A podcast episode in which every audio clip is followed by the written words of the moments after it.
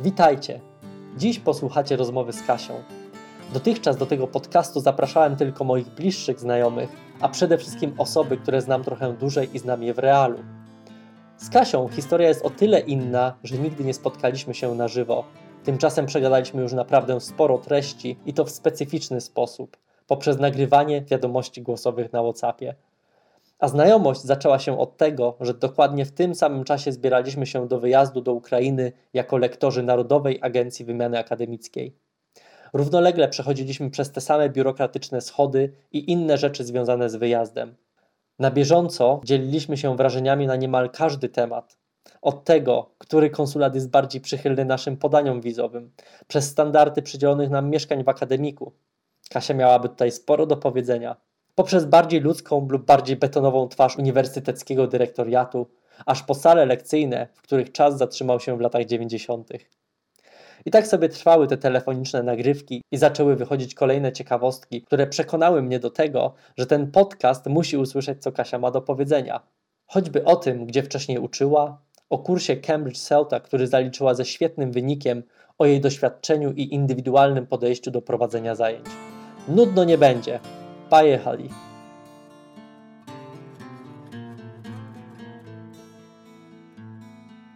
Cześć Kasia.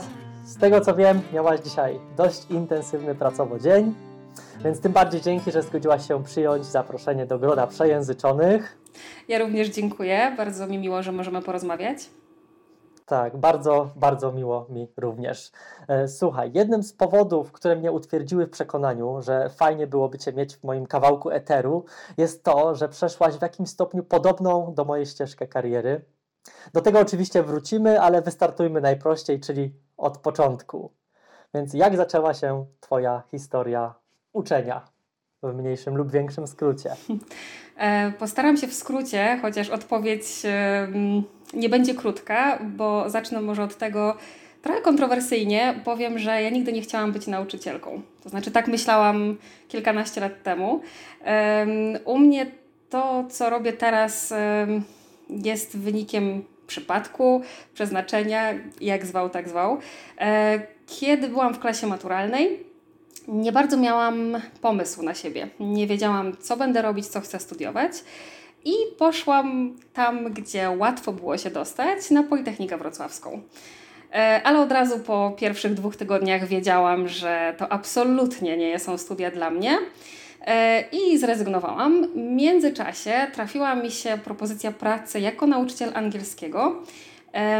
To też przypadek, ponieważ e, myślę, że młodsi słuchacze mogą nie pamiętać, ale kiedyś ogłoszenia dawało się do gazety, e, nie przez internet na różnych portalach. E, I dałam ogłoszenie, że udzielam korepetycji z języka angielskiego. Odezwał się do mnie pan, który otwierał szkołę językową. Szkoła miała swoją siedzibę we Wrocławiu, ale zajęcia były w różnych okolicznych miejscowościach pod Wrocławiem. I ponieważ zrezygnowałam ze studiów bardzo szybko, jak okazało się, że, że to nie jest to, no to musiałam się czymś zająć, więc zajęłam się pracą, miałam tych e, zajęć dosyć e, dużo.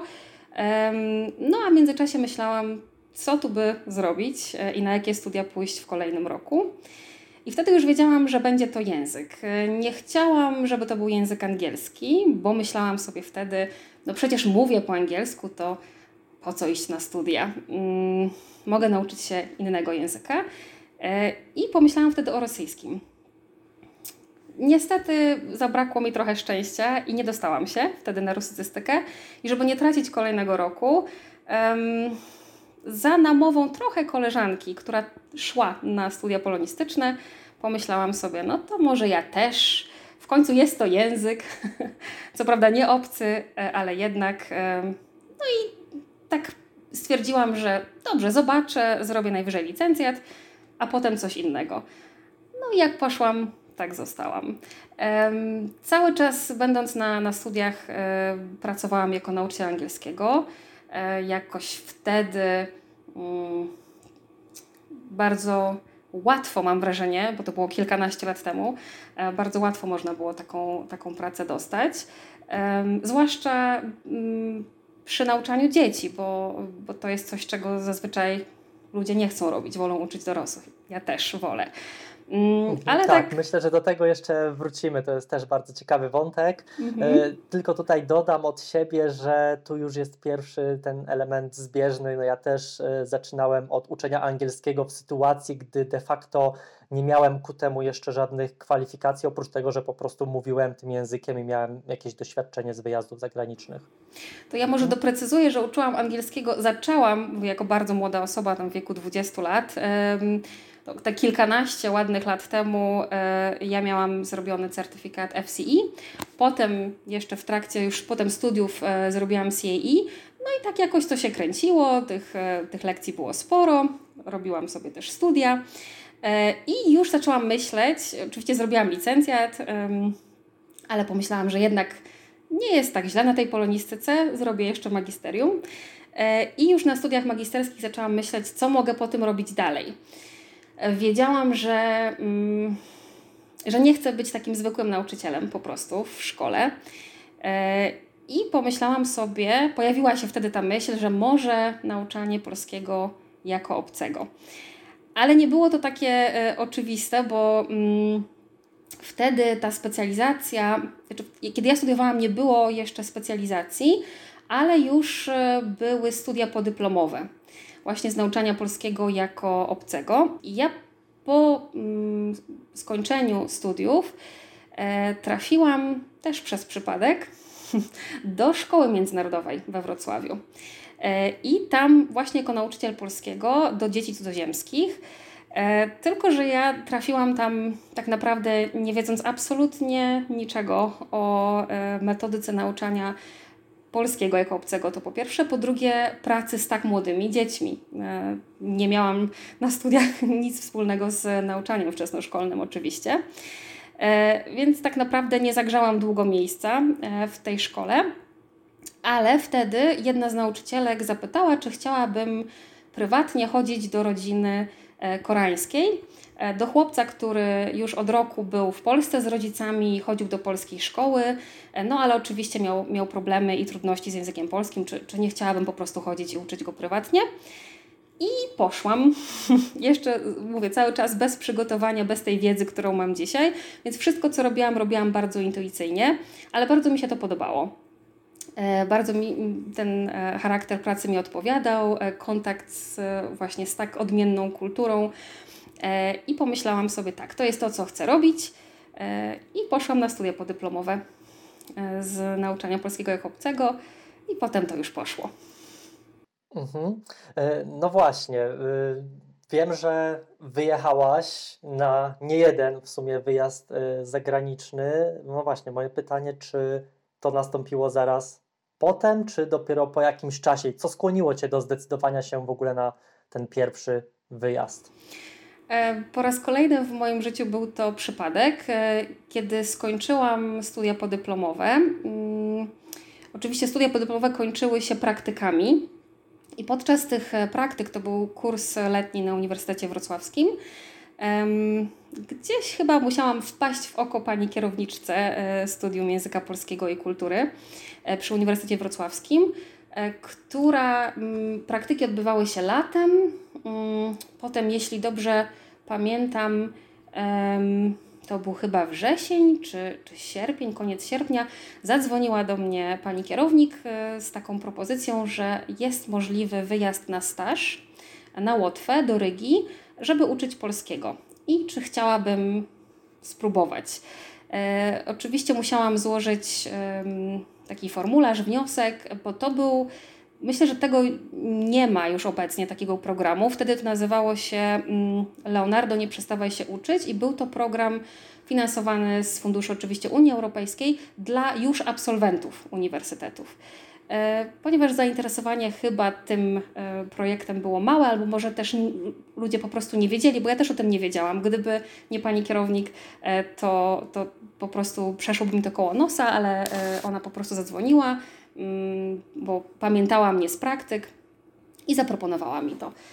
I pojechałam na, na Łotwę na pół roku, bo to staż obejmował jeden semestr. I tam w zasadzie zdobywałam swoje pierwsze doświadczenie i w pracy zawodowe, i też e, w ogóle w takim byciu jako lektor za granicą. I po powrocie pomyślałam, tak, to jest to, co, co chcę robić i zaczęłam szukać możliwości wyjazdów kolejnych. Mhm. Tak, czyli to Ci się spodobało i czy już później był właśnie wyjazd do, do Rosji, do Chin, czy przez jakiś czas jeszcze w Polsce pracowałaś, czekając na różne, powiedzmy, możliwości wyjazdowe? Tak, to znaczy nie wyjechałam od razu. Po tym, jak wróciłam z Łotwy i pomyślałam, że to dobry pomysł, to chciałam od razu jechać dalej, mhm. ale nie było to możliwe z różnych względów, między innymi e, różne sprawy rodzinne. E, trochę mnie zatrzymały w Polsce i trafiłam do, po prostu do polskiej szkoły jako nauczyciel mm, języka polskiego. Ale oczywiście wiedziałam, że nie jest to, to miejsce dla mnie, to był taki moment na przetrwanie, a cały czas myślałam o, o możliwości e, wyjazdu. I um, trochę mi to zajęło, ale byłam na egzaminie w ministerstwie, bo wtedy zajmowało się tym Ministerstwo um, Nauki i Szkolnictwa Wyższego. Pojechałam na egzamin, zdałam egzamin. Zaproponowano mi wtedy wyjazd na Ukrainę i uwaga, do Czerkas, gdzie obecnie przebywasz. Mhm, Ale tak, jakoś ciekawe. tak nie, no, nie miałam przekonania mm, i stwierdziłam, że no w takim razie to ja na teraz podziękuję, a wiedziałam, że egzamin, który zdawałam w ministerstwie, będzie ważny też przez kolejne jeszcze dwa lata. Więc nawet jeśli w tym roku się nie uda, to spróbuję za rok. I faktycznie spróbowałam za rok. Um, I wtedy, już nawet nie pamiętam o jakie miejsce się ubiegałam, ale zaproponowano mi Rosję albo Chiny. E, jeśli chodzi o Chiny, od razu powiedziałam nie, absolutnie nie, no gdzie do Chin, to ja nie, przecież nie pojadę.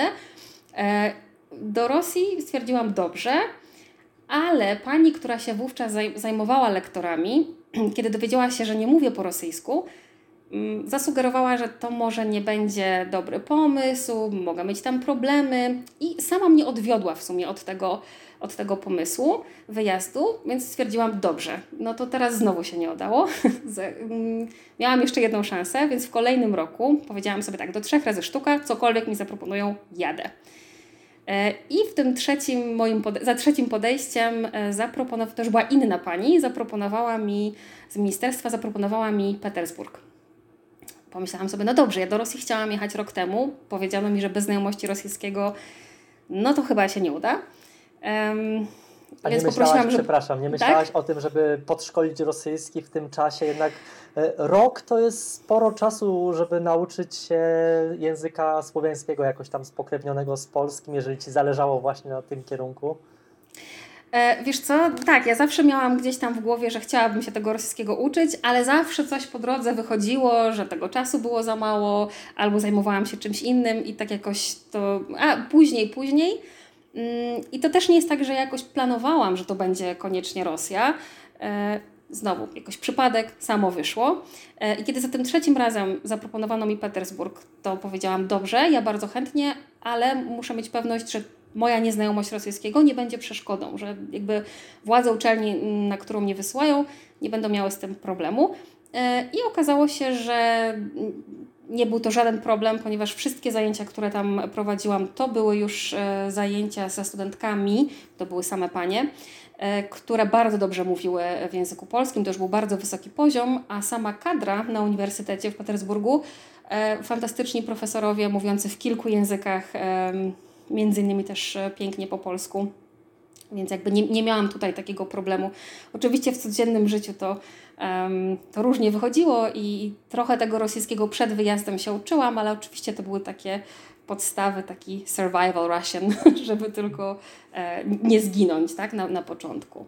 E, I tak pojechałam do Petersburga właśnie. To był mój pierwszy taki oficjalny lektorat z ministerstwa. Mhm. Jak porównałabyś ten pobyt do tego na Łotwie? Jakby, czy było, nie wiem, trudniej, inaczej? Jak to dla Ciebie było? E, było na pewno inaczej. E, kiedy byłam w Rydze, to wszystko było dla mnie takie nowe, świeże. Ja się dopiero sama uczyłam e, zawodu. Mm, plus miałam też towarzystwo w postaci trzech innych osób z Polski. Mm, udało nam się jakoś tak zgrać i też dużo razem podróżowaliśmy, spędzaliśmy czas. Mm, w Rosji oprócz mnie były też dwie nauczycielki. E, była jedna lektorka też wysłana z ministerstwa, ale na inny uniwersytet.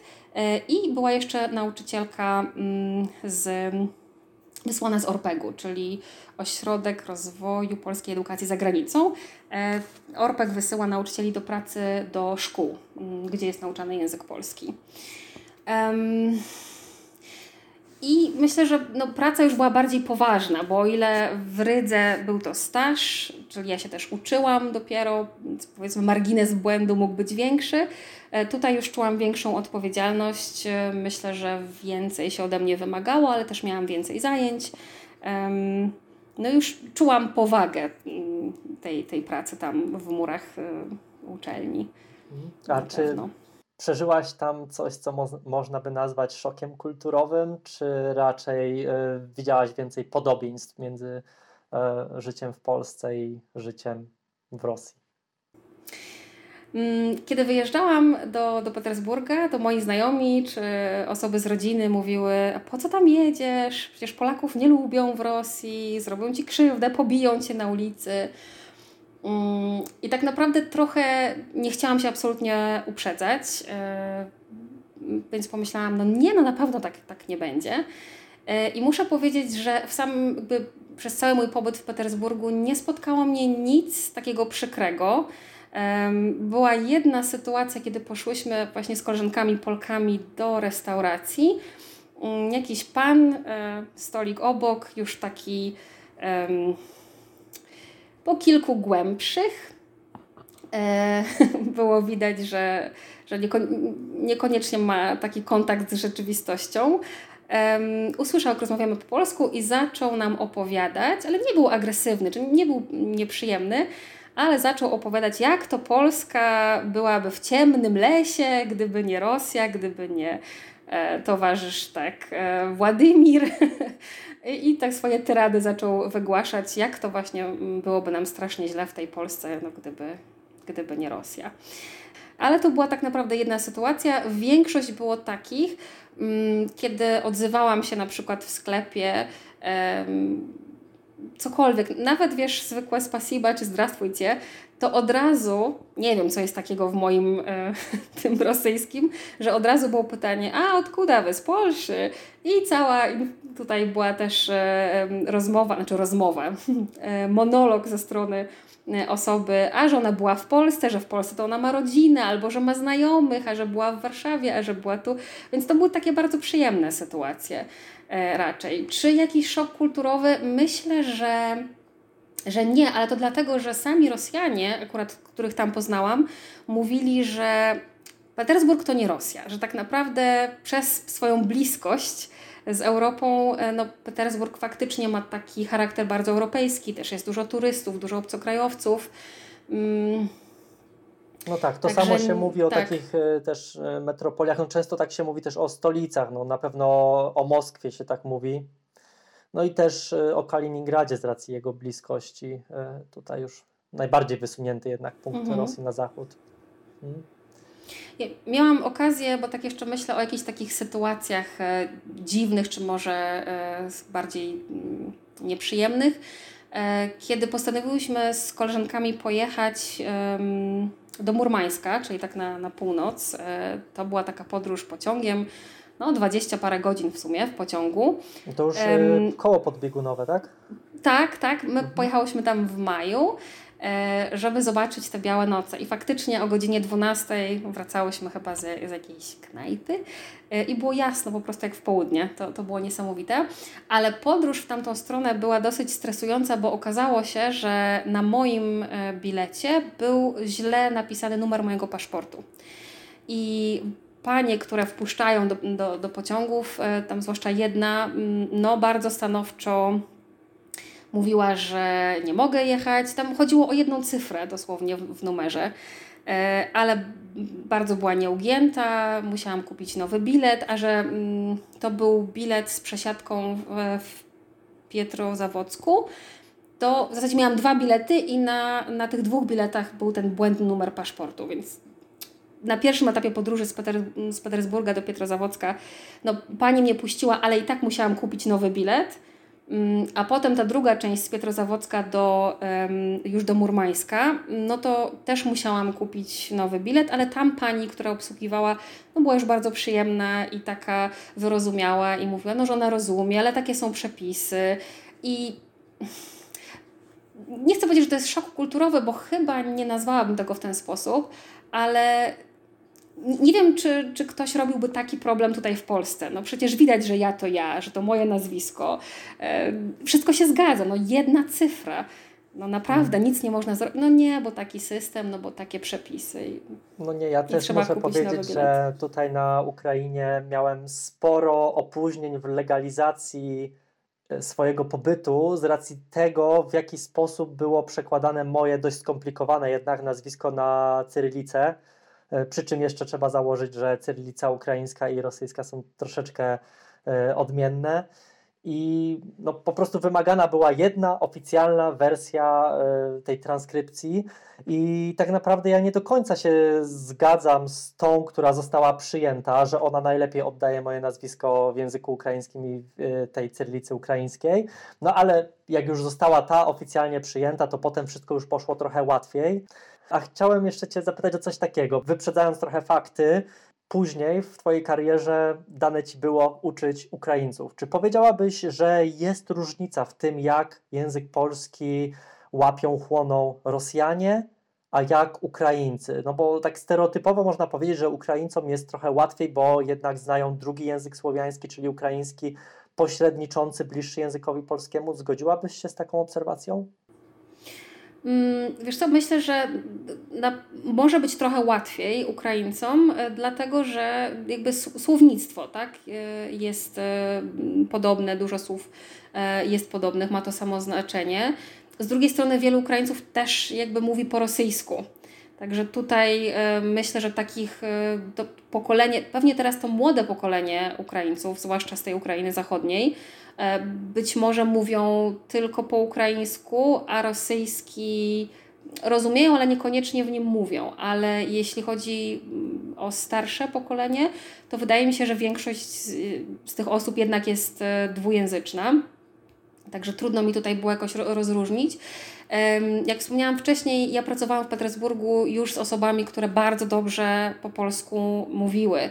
I muszę przyznać, o ile bardzo często, nawet jeśli ktoś mówi bardzo dobrze po polsku, słyszymy akcent, y, słyszymy to charakterystyczne L y, albo taki, tą, tą melodię, prawda, języka y, rosyjskiego. Mm, to zdarzyło mi się uczyć w Petersburgu tam osoby, dwie bądź trzy.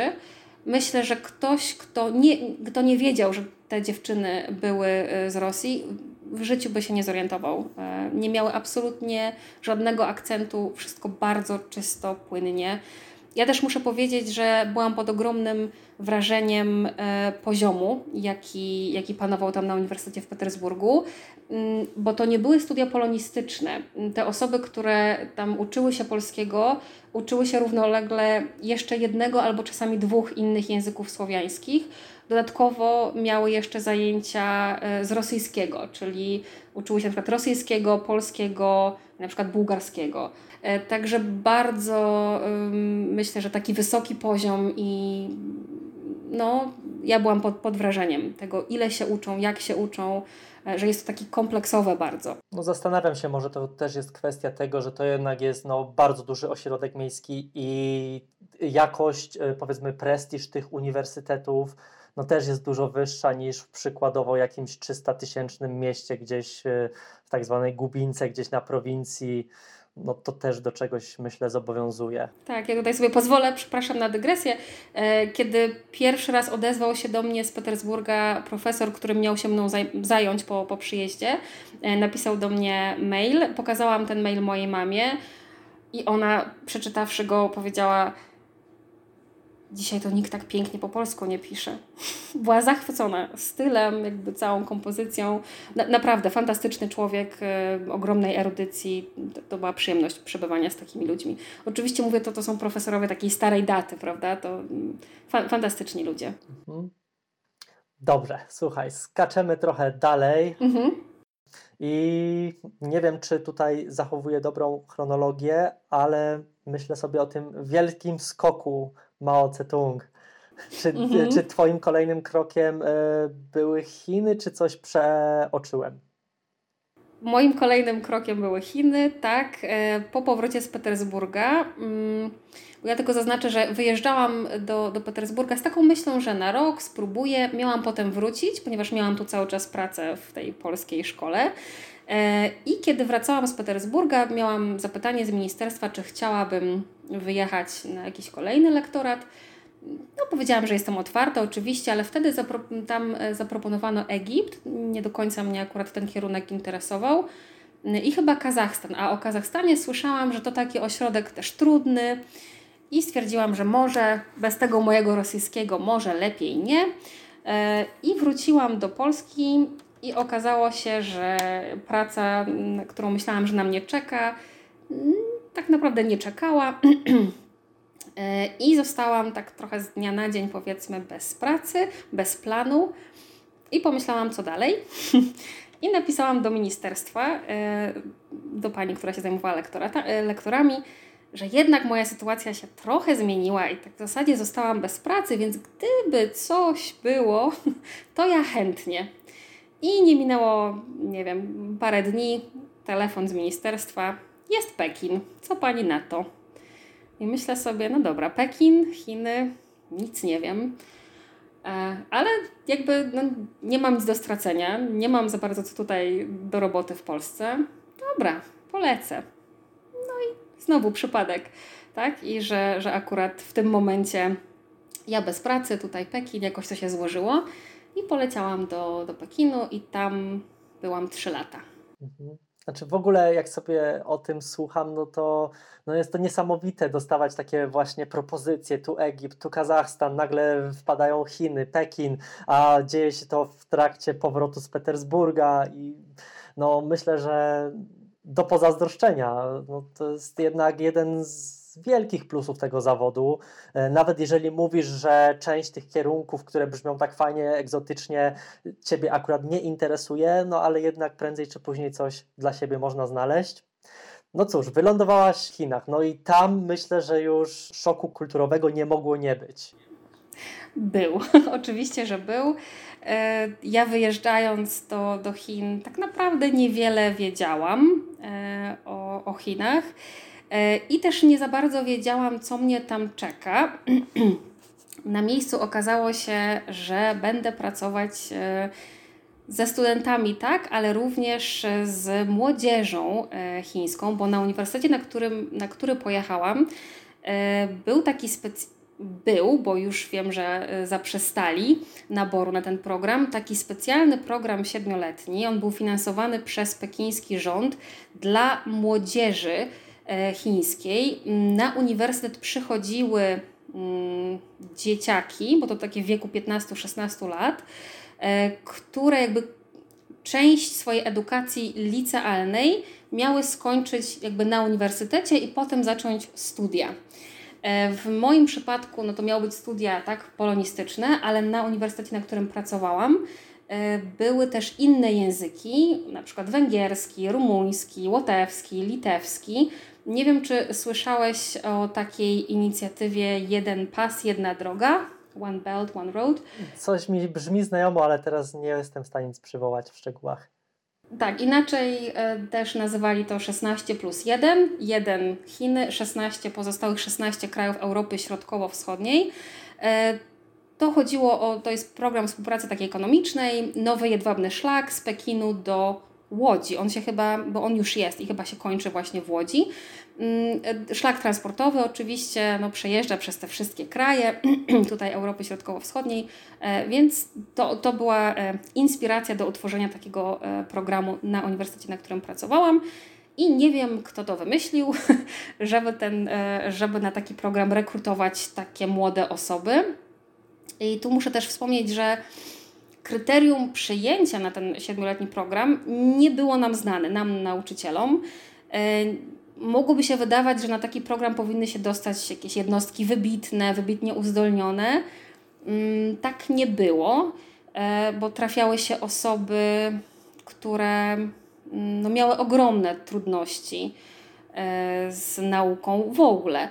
A jeśli pomyślimy sobie o tym, że taki, taka młoda osoba, która przychodzi, 16-letnia, która przychodzi na uniwersytet i musi się uczyć jakiegoś dziwnego języka, o którym nigdy nie słyszała, nie ma pojęcia, w ogóle nic nie wie, e, Dodatkowo jeszcze uczy się innych przedmiotów, jak matematyka, historia, nie wiem, fizyka, tak? no bo kontynuuje swoją edukację licealną.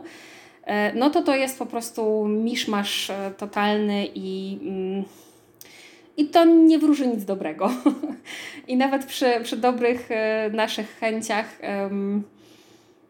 to nie wychodziło najlepiej. Znaczy, staraliśmy się jak mogliśmy i my, i, i nasi podopieczni, ale wychodziło różnie. Ja miałam szczęście, bo ja trafiłam do Pekinu jako druga lektorka języka polskiego to się bardzo rzadko zdarza, żeby dwoje lektorów pracowało na jednym uniwersytecie. Mm, ja dojechałam do koleżanki, która już tam pracowała, bo tych studentów było naprawdę sporo i godzin było bardzo dużo. Także jedna osoba nie była w stanie sama pracować. Potem tak to się rozrastało, że y, było nas ostatecznie cztery polskie lektorki na tym jednym uniwersytecie. Dwie byłyśmy z ministerstwa, potem z NAWY, dwie zupełnie niezależ niezależnie przez współpracę z polskimi uniwersytetami. A odnośnie tego szoku kulturowego, chciałem Cię zapytać, czy uczenie Chińczyków, chińskich studentów wygląda inaczej niż uczenie, dajmy na to, studentów Rosjan, Ukraińców, studentów z Zachodu? Wygląda inaczej, zdecydowanie wygląda inaczej. Pierwsza rzecz jest taka, że mm, studenci chińscy są przyzwyczajeni do zupełnie innego jakby modelu nauczania. Oni przede wszystkim uczą się pamięciowo um, przez chciałabym powiedzieć przez powtarzanie, ale to często jest po prostu kopiowanie. E, I być może mogłoby się zdarzyć, że student wyrecytuje ci fragment pana Tadeusza pięknie, ale kompletnie nie będzie wiedział, E, o czym, o czym mówi i o co, e, i o co tam chodzi. W ogóle pozycja nauczyciela jest e, zupełnie inna. Myślę, że to jest wspólne w ogóle dla, dla kultury azjatyckiej, bo to myślę, że i Japonia, i Korea podobnie. Mm, no, nauczyciel jest zdecydowanie wyżej w tej hierarchii niż student. Tak jak myślę, że tutaj w naszym kręgu kulturowym bardziej stawiamy na partnerstwo, e, że jesteśmy równi, nauczyciel tylko pomaga, jest pewnym rodzajem, jest takim animatorem tego procesu uczenia się. W Chinach nie, jest nauczyciel, długo, długo nic i potem, potem jest student. To się wiąże z tym, że oni na przykład e, nie pytają albo boją się pytać E, jak pytasz, czy, wszyscy, czy może jak coś jest niejasne, czy może chcą coś zapytać, nikt się nie, nie odzywa. Ma to myślę, że mm, takie podłoże mm, w, dwu, w dwóch takich rzeczach. E, po pierwsze, no, nie chcą um, pokazać na przykład, że czegoś e, nie potrafią. Dla Chińczyków nie wiem, czy słyszałeś o czymś takim jak zachowanie twarzy. Tak, tak. I właśnie nie wiem, czy tutaj nie zmierzasz do tego, że drugą stroną tego jest, że oni nie chcą przypadkiem doprowadzić do tego, żeby ten nauczyciel stracił twarz. Czy zgadza się? Tak, i, i, i to i to. Nie chcą doprowadzić, żeby nauczyciel stracił twarz, ale też sami nie chcą tej twarzy e, stracić.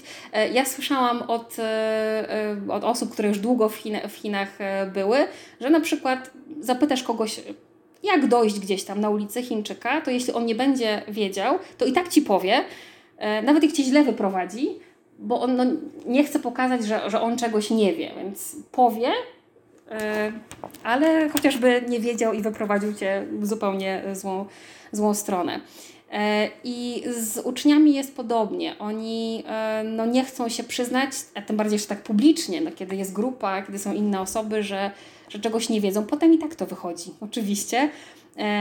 Ale ten, ten, ten pierwszy moment, też takie mm, badanie siebie. Ja pamiętam, że e, jak szłam na pierwsze zajęcia, e, to pomyślałam sobie, no dobrze, ale jak, e, jak ja w ogóle ich rozróżnię? Jak jest, mam 20 osób, wszyscy ciemnowłosi, wszyscy podobni do, do siebie. Jak ja potem ich odróżnię, pomyślałam sobie. E, oczywiście to takie bardzo stereotypowe myślenie. E, potem faktycznie mm, widzi się, że tak każdy, każdy z, z uczniów jest naprawdę inny, Mm, I mnie też na przykład dziwiło, jak e, sami Chińczycy mówili, no, że, że oni jakby mają takie myślenie o nas, że, że my dla nich też wszyscy wyglądamy dokładnie tak samo. Tak, tak, tu się zgadzam. To też słyszałem nieraz i to nie tylko od osób z Azji. Ale... Mhm. E, jeszcze jeśli chodzi o takie sprawy samego nauczania, to co jest e, trudne, to nie są, oni nie są nauczeni mm, tego, czego jest bardzo dużo na, na zajęciach no, takich, jakie my znamy, czy jak sami się uczyliśmy, czy jak teraz e, jako nauczyciele uczymy, takiej pracy w grupach, w parach, jakiejś takiej interakcji. Tam raczej każdy woli sobie in, indywidualnie. E, I też myślę, że cały czas cieszy się uznaniem metoda gramatyczno-tłumaczeniowa. Tutaj taka historia akurat z, od koleżanki Węgierki, która, bo to też było tak, ja muszę o tym powiedzieć, e, polski zespół tego nie miał. Nie, nie miałyśmy bardzo długo e, nauczyciela chińskiego mówiącego w naszym języku.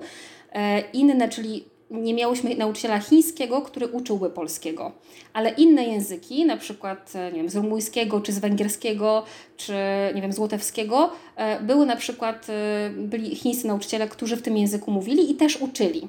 I koleżanka Węgierka kiedyś nam opowiadała, że przychodzi na zajęcia do swojego chińskiego kolegi, nauczyciela języka węgierskiego, do studentów pierwszego roku i z przerażeniem stwierdziła, że robią tłumaczenie jakiegoś tekstu prasowego na pierwszym roku. Czyli ledwo co zaczęli się uczyć, to może, może nauka trwała, nie wiem, z trzy miesiące, a oni już tłumaczą teksty prasowe. E, po prostu słowo po słowo, słowo po słowie żmudnie tłumaczyli ze swoim chińskim nauczycielem języka węgierskiego. I to, i to było w porządku. E, tak samo jak przychodzę na zajęcia, bardzo często miałam zajęcia po nauczycielce języka angielskiego, chińskiej nauczycielce języka angielskiego. I tak z ciekawości, kiedyś zostawiła swoje materiały na biurku i tak z ciekawości spojrzałam, e, co tam, czego tam się uczą. To był jakiś tekst o ekologii, taki myślę, że poziom już B2 z angielskiego, a mało które z tych dzieci naprawdę mówiło po angielsku lepiej niż A2 ale to nie przeszkadza, bo oni sobie wszystko tłumaczą, potem uczą się na pamięć tych słówek i każdy jest zadowolony. Więc e, tutaj to jakby zderzenie mnie jako nauczyciela i ich jako studentów, no na początku myślę, że to było trudne dla mnie owszem, ale dla nich jeszcze bardziej. Oni myślę, że na początku w ogóle nie rozumieli, e, czego ja od nich oczekuję, o co mi chodzi, czemu mają coś robić razem w parach. I, mm, a najgorsze jeszcze pytanie, to się śmiałyśmy z koleżankami lektorkami, jakie mogłyśmy zadać chińskiemu studentowi, to jest co myślisz na ten temat, albo jaką masz opinię na ten temat. E, bo nikt ich nigdy o to nie pyta. Tak jakby to, co oni myślą czy uważają w jakimś temacie, to w ogóle nikogo nie interesuje, to nie jest ważne. Nie są przyzwyczajeni do tego, że ktoś ich o to pyta i że mają jakąś tą swoją opinię przedstawić. Także takich rzeczy jest naprawdę bardzo, bardzo dużo i tak jak e, przygotowywałam się tutaj do rozmowy z Tobą i tak sobie robiłam notatki, o czym jeszcze powinnam powiedzieć, to naprawdę zrobiła mi się bardzo, bardzo duża lista. Jeśli chodzi też o takie sprawy, mm, nazwijmy to natury też takiej technicznej, e, to nie wiem, czy, czy wszyscy to wiedzą, wydaje mi się, że już w obecnych czasach pewnie tak, ale w Chinach nie działają e, takie rzeczy jak YouTube, Facebook, Google. Z tego generalnie nie można korzystać. Znaczy, można, jeśli posiada się VPN, co nie do końca jest legalne, E, no ale chociażby mm, materiały, tak żeby coś im pokazać, czy no to trzeba tutaj było bardzo się napracować, e, nakombinować. Czasami było tak, że sale, w których prowadziłyśmy zajęcia, były dobrze wyposażone. Były oczywiście komputery, był internet, mm, no ale oczywiście nie, nie, nie było Google'a wyszukiwarki, więc e, jeśli chciałam pokazać uczniom, co znaczy jakieś słowo, dajmy na to krzesło, i chciałam zagooglować krzesło, zagooglować, no, w, chińskiej wyszukarce, no tak, e, mhm. poszukać grafiki, na przykład na krzesło, to mogły wyskakiwać naprawdę przedziwne rzeczy. Oczywiście wpisywałam to, to po angielsku. Także no chociażby tego typu techniczne sprawy. No Rzeczy, tak, o tu których... muszę powiedzieć, mhm. że w jakimś stopniu rozumiem o co chodzi, bo kiedy pracowałem w Turcji, tam z kolei e, zakazana, zdelegalizowana, powiedzmy, była Wikipedia, a jednak jest to też dość istotne źródło takie pracy, materiałów, szczególnie jeśli chodzi o nauczanie angielskiego, no ja oczywiście z jednej strony cierpiałem, z drugiej strony nie mogłem się oprzeć e, używaniu VPN-u i, i znajdywaniu tych treści, których potrzebowałem, ale no w Chinach jest to chyba jeszcze trudniejsze i być może nawet konsekwencje łamania prawa w tym, w tym zakresie są jeszcze większe. Chociaż to już nie znaczy, Nikogo z nas, nauczycieli, jakby to nie, nie dotknęło. E, sami Chińczycy również używali VPN-ów, ale myślę, że e, no, to jest kraj, który, w którym wielki brat patrzy i wszyscy wiedzą, co kto robi, więc nigdy nie wiesz, w którym momencie ktoś coś może wyciągnąć potem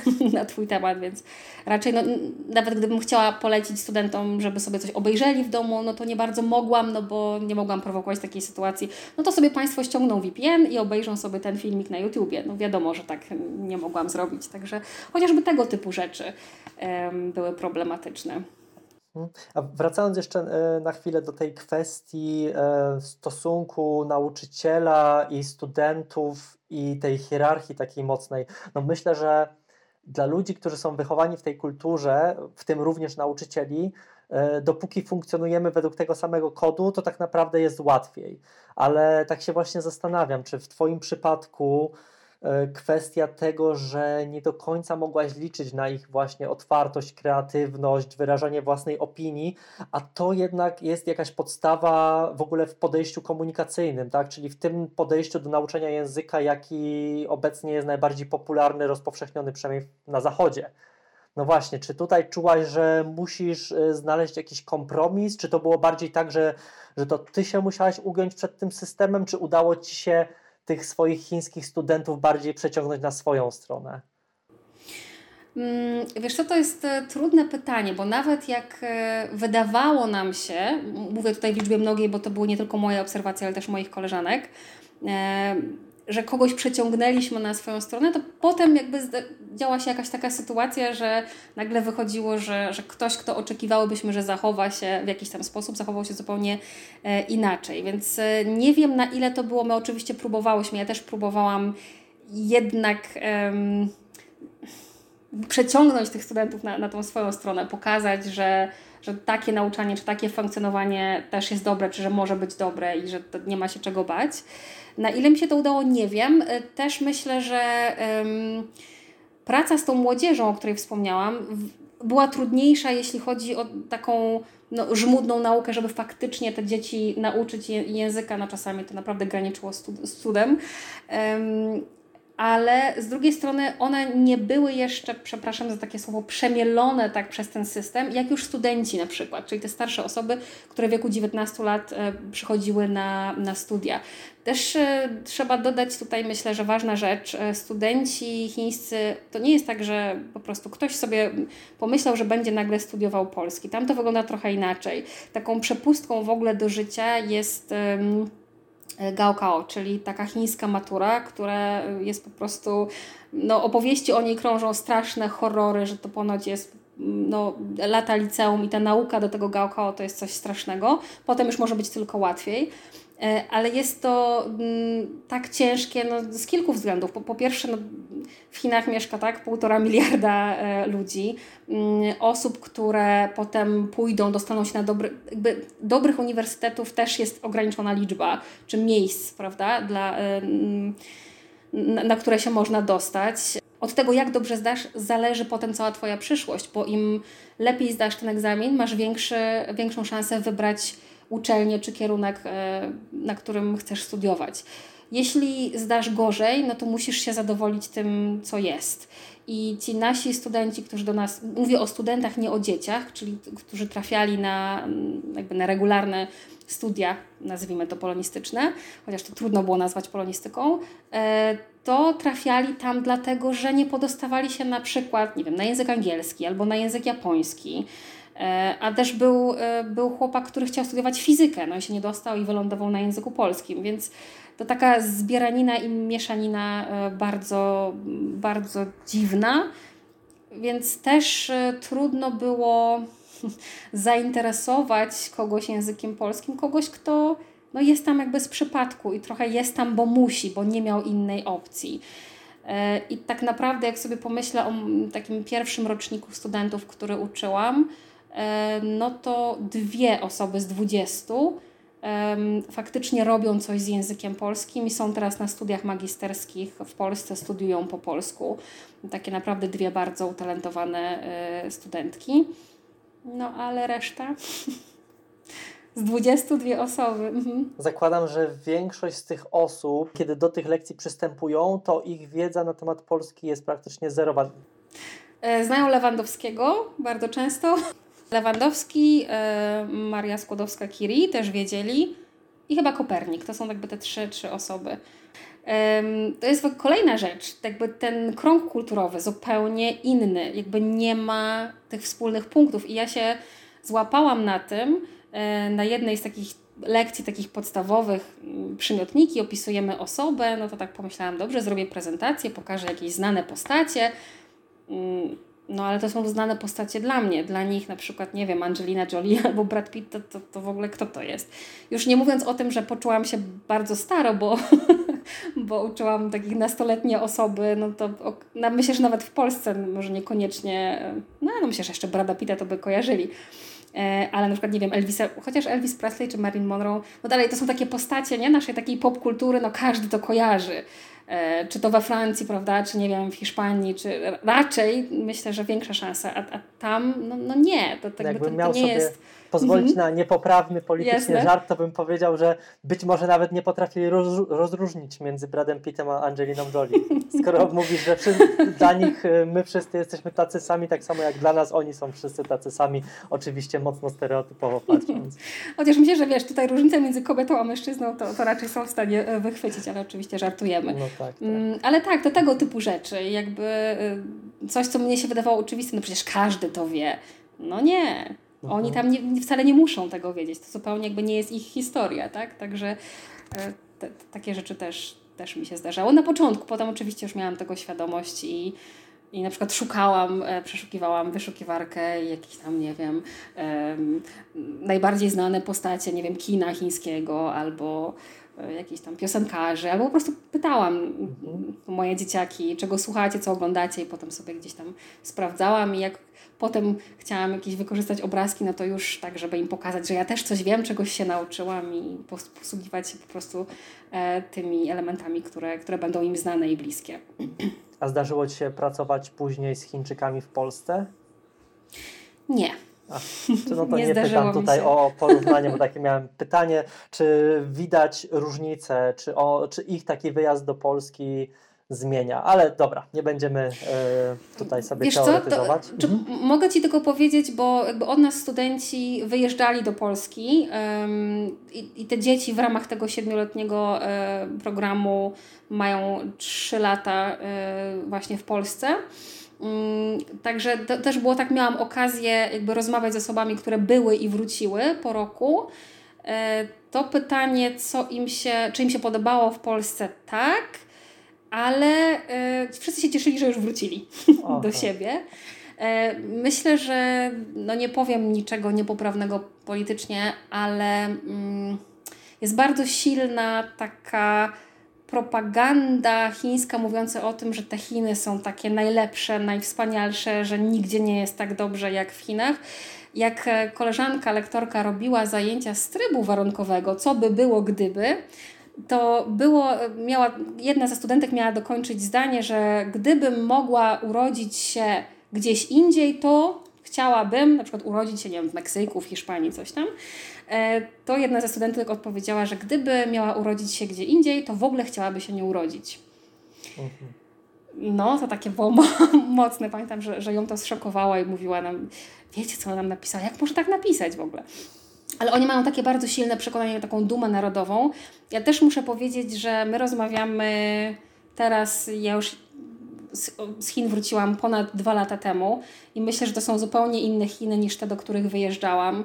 To też trzeba sobie zdać sprawę, że jest to kraj, który zmienia się w, po prostu w tempie ekspresowym. To jest niesamowite, bo nawet dla mnie, e, jako osoby, która spędziła tam 3 lata, Chiny, do których przejechałam w 2016 roku, to były zupełnie inne Chiny niż te, z których wyjeżdżałam w 2019, a teraz to myślę, że zupełnie też co innego. Mm, fascynujący kraj. Mnóstwo naprawdę tutaj ciekawych tematów można by, można by poruszać. To może jeszcze e, tak trochę domykając ten temat chiński, mhm. E, to samo pytanie, które było przed momentem, ale w drugą stronę. Skoro pytałem o tych Chińczyków, którzy przyjeżdżają do Polski, jak ich to zmienia, to jak z kolei Ciebie zmienił ten pobyt w Chinach, jeśli Cię jakoś zmienił, czy coś takiego w Tobie zostało, co Cię jakoś na dłużej zmieniło oprócz samego faktu, że okej, okay, no miałaś różne doświadczenia i dużo widziałaś i tak dalej?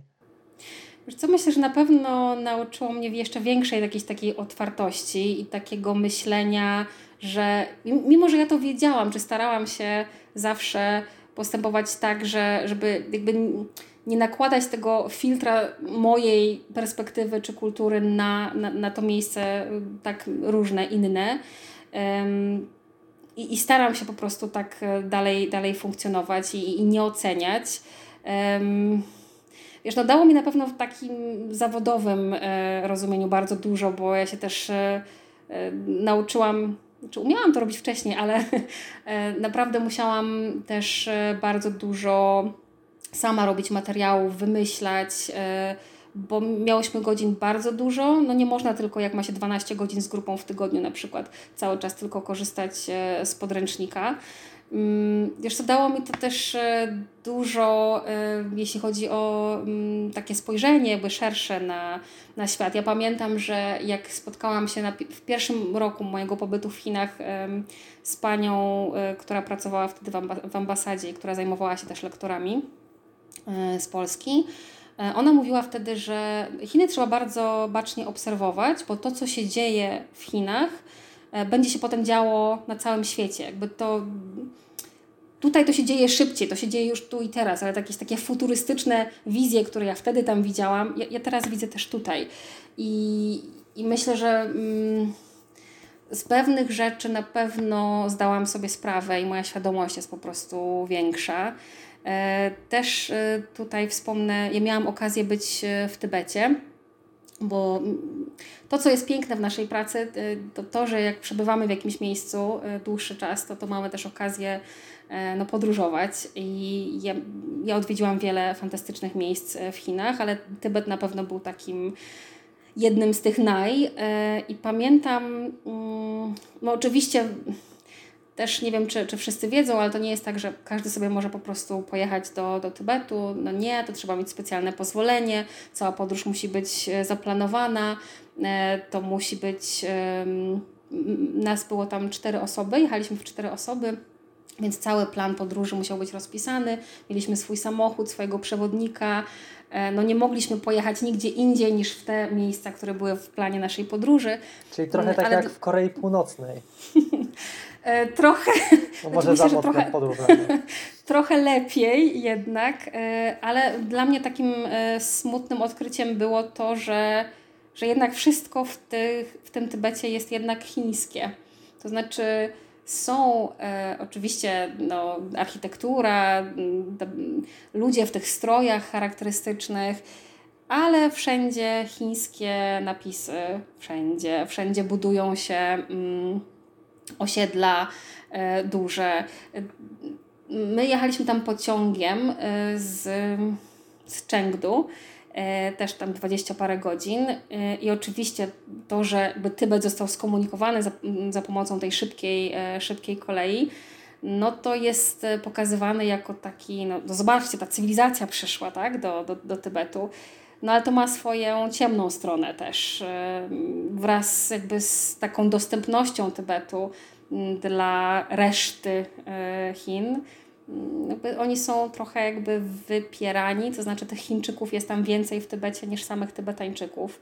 Pamiętam, że kupowałam tam e, takie piękne szale na, na prezenty i taka byłam szczęśliwa i, i się, takie oryginalne prezenty i sobie przywiozę i moim bliskim.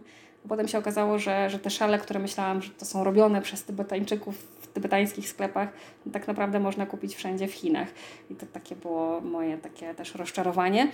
Ale mówię też o tym Tybecie, dlatego że jak e, pomyślę sobie o miejscu, które mogłoby się wydawać, że jest tak kompletnie różne e, od na przykład Wrocławia w Polsce, to mm, to, co mnie uderzyło, mm, przebywając przez, e, przez te dwa tygodnie w towarzystwie też głównie naszego przewodnika, Tybetańczyka, to, co, co mnie uderzyło, to to, że jesteśmy kompletnie z różnych światów, mamy kompletnie inne doświadczenia, ale potrafimy znaleźć jakąś taką wspólną tą nić porozumienia.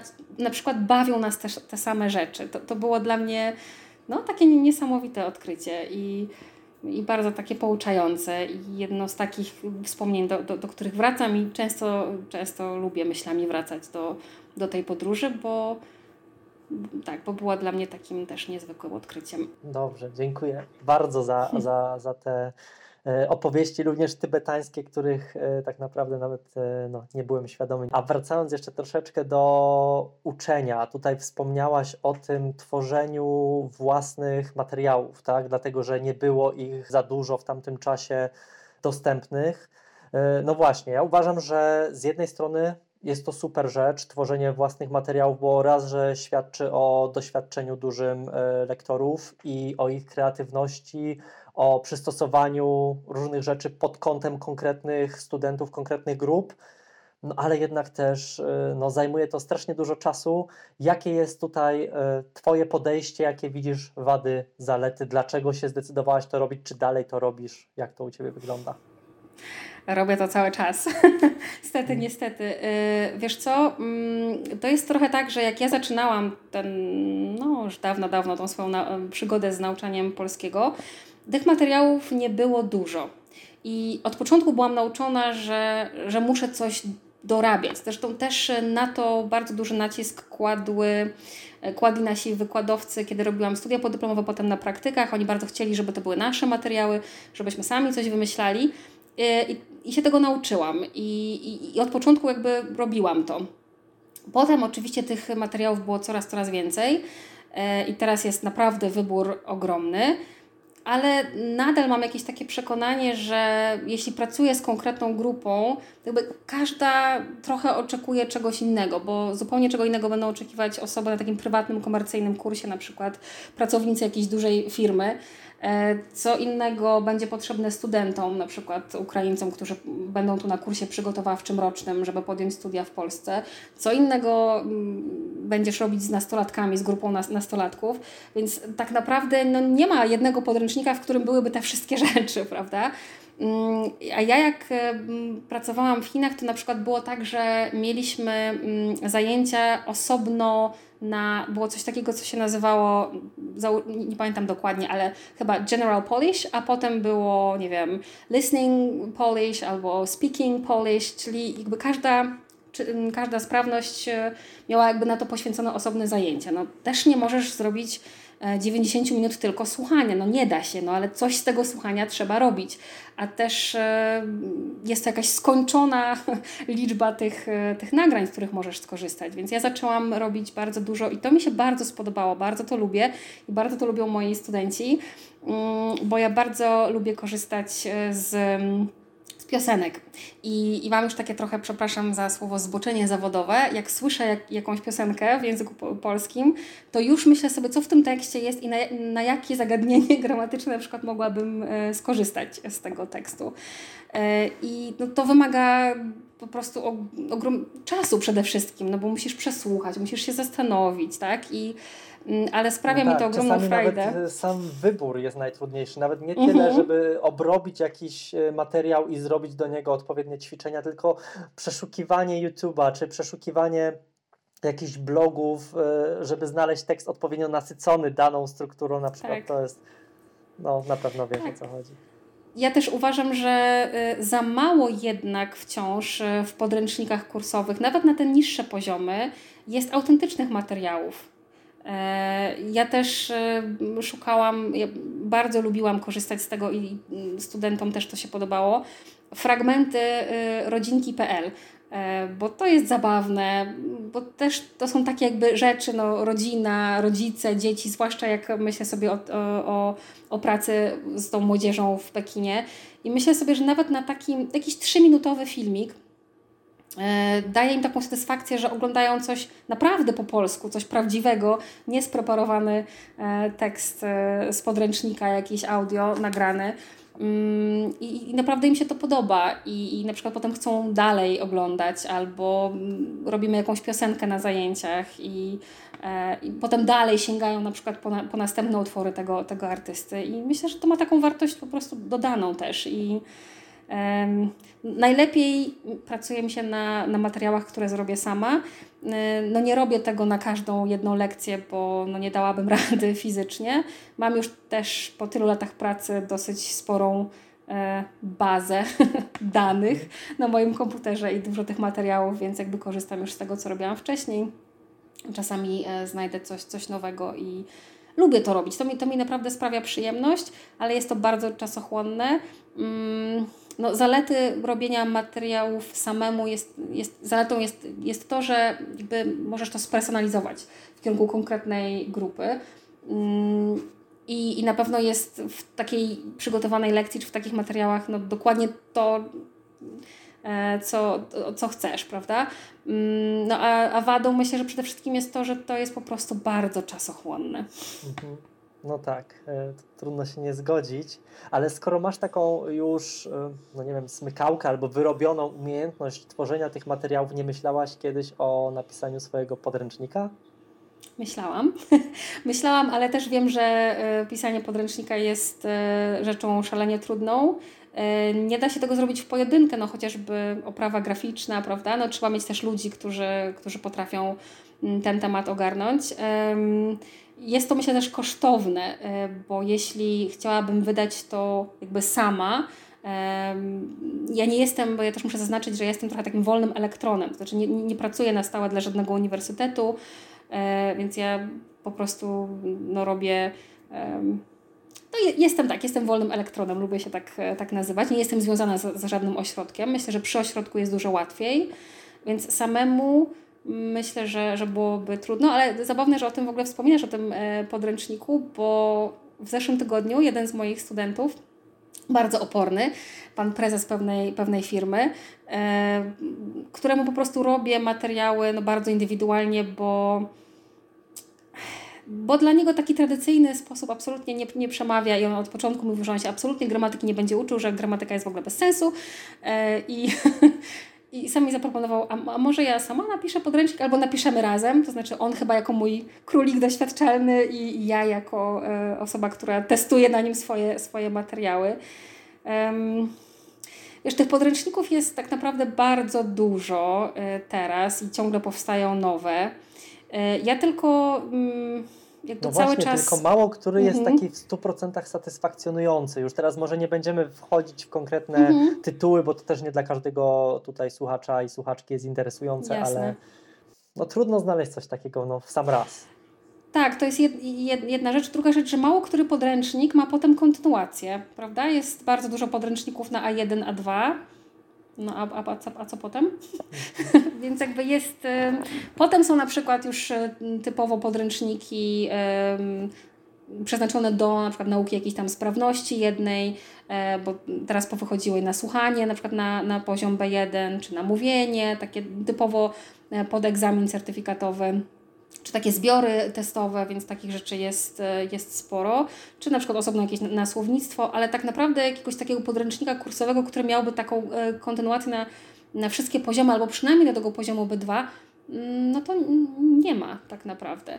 E, ja też jeszcze wrócę na, na moment do, do tych moich Chińczyków, bo mi się przypomniało, no tam z jednego podręcznika korzystaliśmy, nie, nie, nie będę wymieniać, które nie, nie jest to istotne ale na przykład jest lekcja jedzenie i myślę sobie, no ileż można mówić o tym jedzeniu.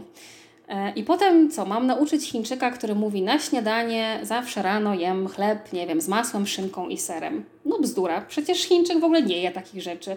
Jemu chleb z masłem i w ogóle to absolutnie to nie jest jego bajka.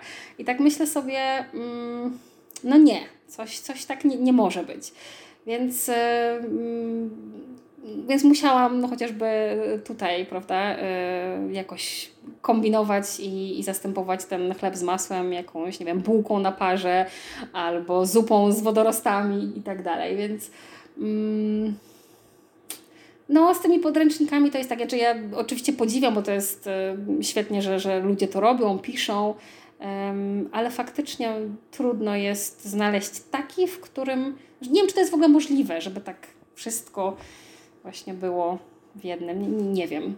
A mam też trochę wrażenie, że wszystkie te podręczniki, mówię o tych poziomach początkowych, to jest wiecznie jakby ten sam schemat, powielanie tego samego schematu. Grafika się zmienia, może bohaterowie się zmieniają, ale schemat ciągle pozostaje ten sam i, i nie do końca on się chyba sprawdza już, już teraz. Powinno jakoś być tak. coś No cóż, coś no może to zainspiruje kogoś do podjęcia tej rękawicy. Ale dobrze, wracając do, do innych rzeczy, chciałem mhm. Cię jeszcze zapytać e, o to, co po jakimś już czasie tej naszej znajomości, jak odkryłem, bardzo mnie to zaskoczyło i to tak e, no, uśmiechnąłem się do siebie, czyli kurs CELTA, Cambridge CELTA i właśnie znowu powrót do tego nauczania angielskiego. Co się stało, że no właśnie, tu miałaś najpierw ten e, epizod z językiem angielskim, potem już weszłaś tak na serio, na poważnie w polski i nagle znowu odbiłaś, e, można powiedzieć, z powrotem w stronę języka angielskiego, zrobiłaś kurs Celty, więc właśnie, no, co Cię zmotywowało, jak Ci było na tym kursie, co możesz o tym powiedzieć? Mm, to musiałabym jeszcze znowu wrócić do tego, co mówiłam na samym początku, że ja zaczynałam od nauki angielskiego, ale wtedy no, robiłam to znowu bardzo intuicyjnie, byłam też świeżakiem, tak? no, nie miałam specjalnie żadnego przygotowania. Ja myślałam potem, bo robiłam to przez, przez kilka lat, no, przez praktycznie cały okres studiów i chwilę po, e, żeby tą celtę zrobić, ale to zawsze, wiadomo, zawsze albo nie było finansów, albo nie było czasu, bo jest to jednak czasochłonna sprawa.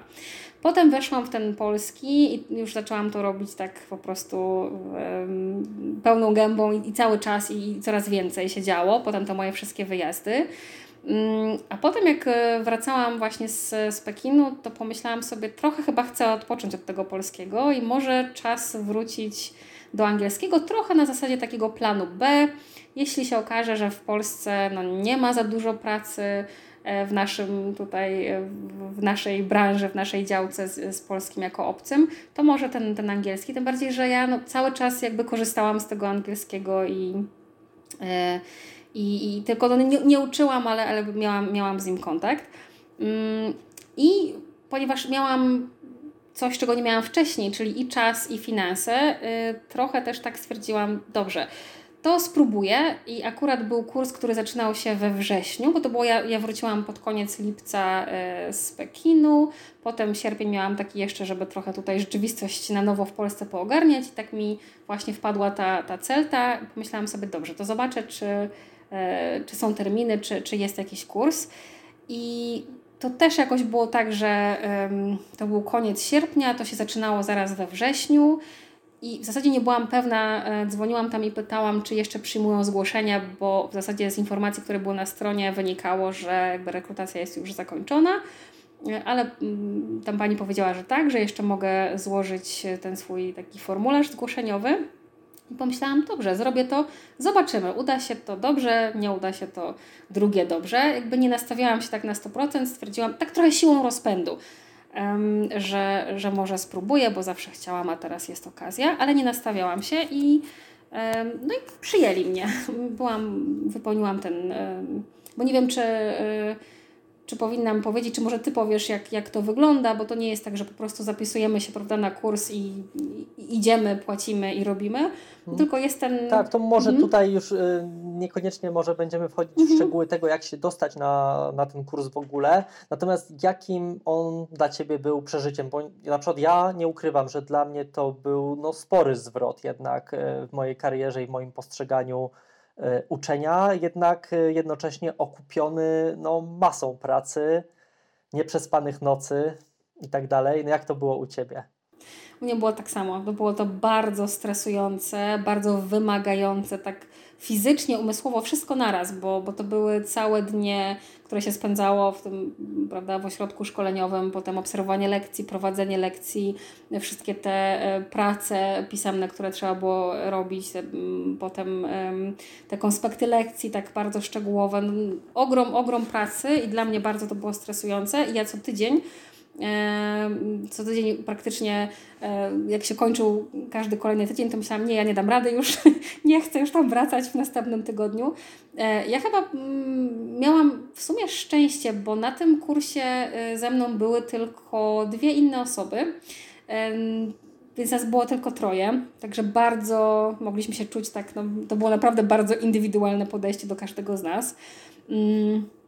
I jedna z prowadzących, kiedy miałam taki ogromny kryzys, mniej więcej gdzieś tam w, w połowie, i poszłam do niej na rozmowę mówić, że ja na pewno nie dam rady, ja już nie chcę. Y, no ona mnie przekonała, że, że teraz to nie warto rezygnować i, i że ona oczywiście tam widzi we mnie potencjał. Nie wiem, y, w jakim momencie Ty robiłeś CELTę i ile to było lat temu, czy to jakaś świeża sprawa, ale podejrzewam, że nie. 5-6 mm. lat temu, mm -hmm. albo nawet 7, już nie pamiętam dokładnie teraz. No to jednak widzisz, to, to, to trochę dawniej niż ja, no bo u mnie to jest powiedzmy świeża, świeża sprawa. Nie wiem, czy było mi łatwiej, czy trudniej, przez to, że już pracowałam tyle lat jako nauczyciel. Może nie angielskiego, tylko polskiego, ale jednak jako nauczyciel e, języka. I z jednej strony wydaje mi się, że to działało na moją korzyść, bo pewne rzeczy były dla mnie jakieś naturalne i wynikały z jakiejś takiej no, intuicji czy doświadczenia. Myślę też, że sama taka wprowadzenie atmosfery w grupie, żeby studenci poczuli się dobrze, to też mi powiedziała ta właśnie prowadząca, że tego się nabywa jakby z czasem. Ktoś, kto idzie taki świeży, nieopierzony, to jeszcze pewnych rzeczy no, nie wie, jak robić. A zwłaszcza jak to są takie bardzo młode osoby, bo ze mną e, w grupie były osoby dwudziestokilkuletnie, tak no nie wiem, 20-22-letnie, może, może tak, więc bardzo młode, które nigdy nie miały jeszcze nic wspólnego z, z uczeniem. I myślę sobie, że na pewno jakby doznałam tam w paru momentach olśnienia, jakby zdałam sobie sprawę, że rzeczy, które y, robiłam do tej pory niekoniecznie może były dobre albo mogły być lepsze. Więc to, to, to nie jest tak, że uważam, że, że to był jakiś czas stracony, bo absolutnie nie tylko ja miałam taki przesyt po tym intensywnym miesiącu kursu, e, że ja praktycznie nie mogłam patrzeć na angielski i w ogóle nie chciałam z nim mieć nic do czynienia. I znowu wracam. Tak, ale tu właśnie chciałem Cię zapytać y, o dwie rzeczy. Mm, po pierwsze, co według Ciebie i czy cokolwiek może sobie wziąć y, nauczycielka, lektorka języka polskiego jako obcego z Celty no i druga rzecz z tym powiązana, y, jakie są podobieństwa, ale przede wszystkim różnice między nauczaniem angielskiego jako obcego i polskiego jako obcego. Wiem, że to złożone rzeczy, ale może. Mhm. Y, Wiesz co, to, to, czy, czy może sobie coś wziąć dla siebie? Myślę, że jakby tam poszedł nauczyciel, nie wiem, hiszpańskiego, francuskiego, niemieckiego, tak, jakiegokolwiek tak. języka, to, to na pewno e, wyniósłby coś dla siebie. E, ja na przykład e, bardzo mi się spodobało coś co może intuicyjnie czasami robiłam, ale nie wiedziałam, jak to się nazywa i że tak najlepiej jest robić, to są um, concept checking questions na przykład, tak, CCQs. Y, I dla mnie to było takie no, fantastyczne. Ja to gdzieś czasami robiłam to w ten sposób, czyli nie pytać po prostu, rozumiecie? Tak, rozumiemy, tylko w zupełnie inny sposób e, A sprawdzić. A przepraszam, czy... E, w mhm. dwóch słowach wyjaśnić, e, o co tutaj chodzi, ponieważ jak, ja wiem, ale myślę, że mhm. tutaj już wchodzimy w takie szczegóły, że jak ktoś nie robił konkretnie tego kursu, jest mała szansa, że będzie wiedzieć, o co chodzi. Mhm. No, na jakimś takim najprostszym przykładzie. Pojawia się nowe słowo w zdaniu, nie wiem, jestem smutna. No i teraz nie pytamy, czy wiecie, co znaczy, czy tam wiesz, co znaczy słowo smutna, tylko zamiast zapytać w ten sposób, e, na przykład zaczynamy od tego, czy jest to mm, emocja pozytywna, czy negatywna, czy jak jestem smutna, to na przykład, czy wtedy płaczę. I wtedy jakby mm, student reagując na, na, na Twoje pytania, daje Ci e, jakby wyraźny e, feedback, czy on rozumie to słowo faktycznie, czy, czy nie. To jest jedna z takich rzeczy. Na pewno bardzo mi się podobało. Um, I oczywiście, że też na zajęciach robiłam to pracę w grupie e, czy, czy w parach, oczywiście, że tak, ale tutaj jakby był nacisk na to, żeby tej współpracy między uczniami było jak najwięcej. E, I w zasadzie każde, każde zadanie, które się pojawiało e, na, na lekcji, to w większości studenci robili razem w parach. I oni przez to też czuli, czuli się lepiej, bo jak jeden czegoś nie wiedział, to, to drugi wiedział i na odwrót, uzupełniali się, mogli się sprawdzać. E, I, i myślę, że to, to, to też było coś, co, co, co bardzo, bardzo mi się podobało. Mm, jakby nie miałam świadomości, że, że jakby większą część lekcji można, można oprzeć w ten sposób. Bardzo się zgadzam, tak. To jest coś, co ja jednak e, bardzo dla siebie wziąłem tutaj już bez względu na to, czy jako nauczyciel polskiego, czy angielskiego. Mhm. Zwrócili mi też e, uwagę na samym początku i potem się tego trzymałam. E, to, co myślę, że większość nauczycieli robi może na początku albo nie zdaje sobie z tego sprawy, żeby komunikaty odnośnie poleceń, żeby były jasne, proste i precyzyjne takie, a nie rozgadywanie się nie wiadomo o czym. E, to, to też mi się przydało. No tak parę razy miałam takie momenty, że poczułam, że, no, że ktoś jednak mi tam uciera nosa i um, ja też na przykład jak się denerwuję, yy, nie wiem czy ty tak masz, czy nauczyciele inni tak mają, yy, kiedy idę, zwłaszcza kiedy idę na zajęcia do nowej grupy, mimo że robię to tyle lat, to i tak zawsze mam jakiś taki, taką małą niepewność i trochę stres, jak to będzie. E, to ja wtedy zaczynam, jak na przykład widzę, że grupa nie chce mówić, to ja zaczynam mówić za dużo wtedy. I też na to mi zwrócili uwagę. I teraz o tym, o tym pamiętam. E, żeby nie zagadywać na śmierć tych studentów, tylko dać im czas na odpowiedź. Bardzo mi się też e, podobało, jakby robiłam to, ale bardziej mm, w pracach pisemnych może częściej, e, jakby zbieranie błędów i na koniec wybieranie takich e, momentów, które się powtarzały podczas selekcji, w których pojawiały się błędne struktury e, i nie podawanie od razu gotowego wzorca, tylko jakby pokazaniu ich na przykład napisaniu albo wyświetleniu tak na, na, na tablicy i żeby studenci sami też doszli do tego, gdzie, gdzie jest tutaj błąd. Też jeśli chodzi o korekcję błędów, czy poprawiać od razu, czy poprawiać potem, czy nie poprawiać w ogóle. Intuicyjnie pewne rzeczy się niby wie, ale, ale tutaj jakby bardziej to zostało mi w głowie po, poukładane i, mm, i tak, i myślę, że tutaj nauczyciel w ogóle każdego języka jako obcego na pewno by coś dla siebie tutaj wyniósł i znalazł, to, to tak. Mm, jasne, no dzięki, mhm. fajnie mi było y, to usłyszeć od Ciebie. Ja no, pewnie sam mógłbym przynajmniej w części powiedzieć o rzeczach podobnych, dodać do tego kilka innych, e, jak to było u mnie. No, no, ja jestem wielkim zwolennikiem tego kursu. Każdemu polecam, mimo to, że jest to jednak miesiąc totalnie wyrwany z życia. Prawda. No, ale dobrze, domknijmy e, temat e, Celty i no cóż, zrobiła nam się z tego bardzo długa rozmowa i myślę, bardzo. że jeszcze kilka fajnych tematów byłoby do poruszenia, ale no jednak tutaj musimy też gdzieś w jakimś takiej realistycznej długości podcastu się zmieścić. Mhm. E, dlatego myślę, że już no, będziemy zmierzać ku końcowi. I no myślę, że wiele rzeczy, o których tutaj e, powiedziałaś, może sprawić, że zrobiłaś sobie niezłą reklamę, że mogą być ludzie zainteresowani uczeniem się z tobą, więc tak się zastanawiam, czy nie chciałabyś podać e, do siebie jakiegoś namiaru, a nuż ktoś się zdarzy, kto przesłucha albo ten podcast, albo kto ma znajomych, którzy akurat będą potrzebować y, dobrej lektorki języka polskiego, ewentualnie, nie wiem, angielskiego, nie wiem, czy jeszcze się tym zajmujesz, we Wrocławiu bądź online, gdziekolwiek. Więc jeżeli tak, to teraz jest ten moment. E, wiesz co, tak, ja chętnie, e, chętnie e, zawsze tutaj zostawiam kontakt na siebie, jeśli, jeśli ktoś miałby jakieś pytania, może ktoś, kto na przykład rozważa taki wyjazd na lektorat, chciałby mm, zapytać, albo po prostu na przykład też zastanawia się nad stworzeniem własnego podręcznika gdzieś tam w przyszłości, kto wie, może, e, może udałoby nam się razem, więc jak najbardziej e, mail mogę zostawić, e, nie wiem, czy mhm. teraz podać, czy tak, po prostu to jeżeli teraz potem... możesz powiedzieć, a ja potem dodam też do opisu podcastu. Mhm. Dobrze, to mój mail to kasia.galaj.gmail.com Wszystko małymi literami. Mhm. Zapraszam, gdyby ktoś miał jakieś pytania. Super, tak, fajna sprawa, na przykład rzeczywiście jakiś wspólny projekt, być może to pisanie mhm. podręcznika czy coś, no kto wie, kto wie. Dobrze, Kasia. Robi się późno. Co prawda, u mnie Mhm. trochę później niż u ciebie, ale mimo wszystko e, późno. E, Bardzo Ci dziękuję. Było super posłuchać tych e, rzeczy, dowiedzieć się też e, trochę nowych rzeczy, bo mimo to, że wiele z tych tematów mamy już przegadanych, to dla mnie również sporo nowych rzeczy się pojawiło. Więc dziękuję Ci bardzo za udział. Ja również dziękuję za zaproszenie do rozmowy. Jak zawsze była to przyjemność z Tobą rozmawiać.